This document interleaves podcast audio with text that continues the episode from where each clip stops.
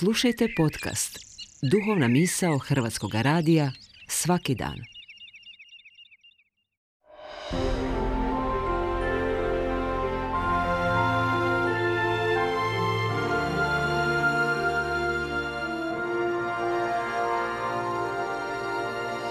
Duhovna misao. Urednica je Blaženka Jančić.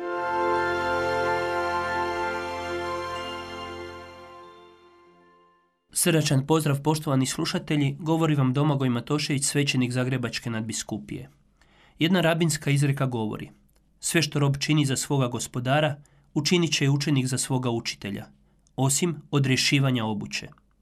Na veliki četvrtak Isus ne samo da je zanemario ovo rabinsko učenje, nego je sablaznio svoje učenike činom koji se nije očekivao od jednog učitelja.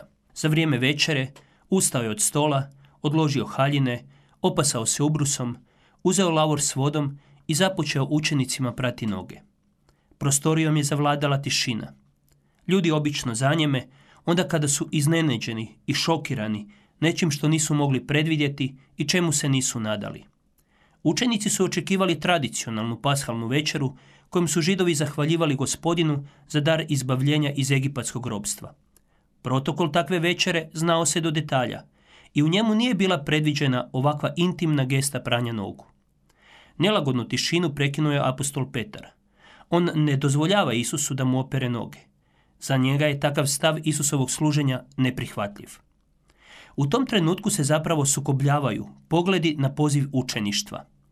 Petar je predstavnik apostola, a njihov pogled na učeništvo povezan je s razmišljanjem o uspjehu, napredovanju u hirararhiji, u konačnici smoći i vladanju nad drugima. Isusu je poznat takav stav učenika i zato ih činom pranja nogu želi podučiti i pokazati im što je bit učeništva na koji su pozvani.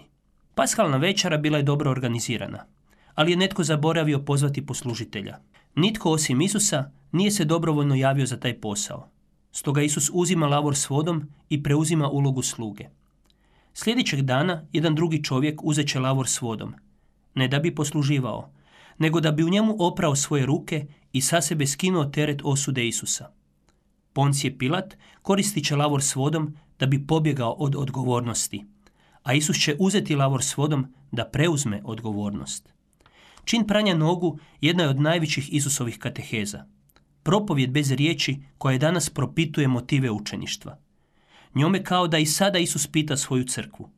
Zanimaju li te ljudi ili položaj? Želiš li stjecati ili davati, biti uzvišen ili se poniziti. Crkva se u svojoj službi treba služiti svim suvremenim pomagalima, ali najmoćnije pomagalo uvijek će ostati samo lavor s vodom. Taj lavor može koristiti svatko, baš kao što je rekao Martin Luther King. Svatko može služiti. Da biste služili, ne treba vam fakultetska diploma. Da biste služili, ne morate znati slagati subjekt s predikatom.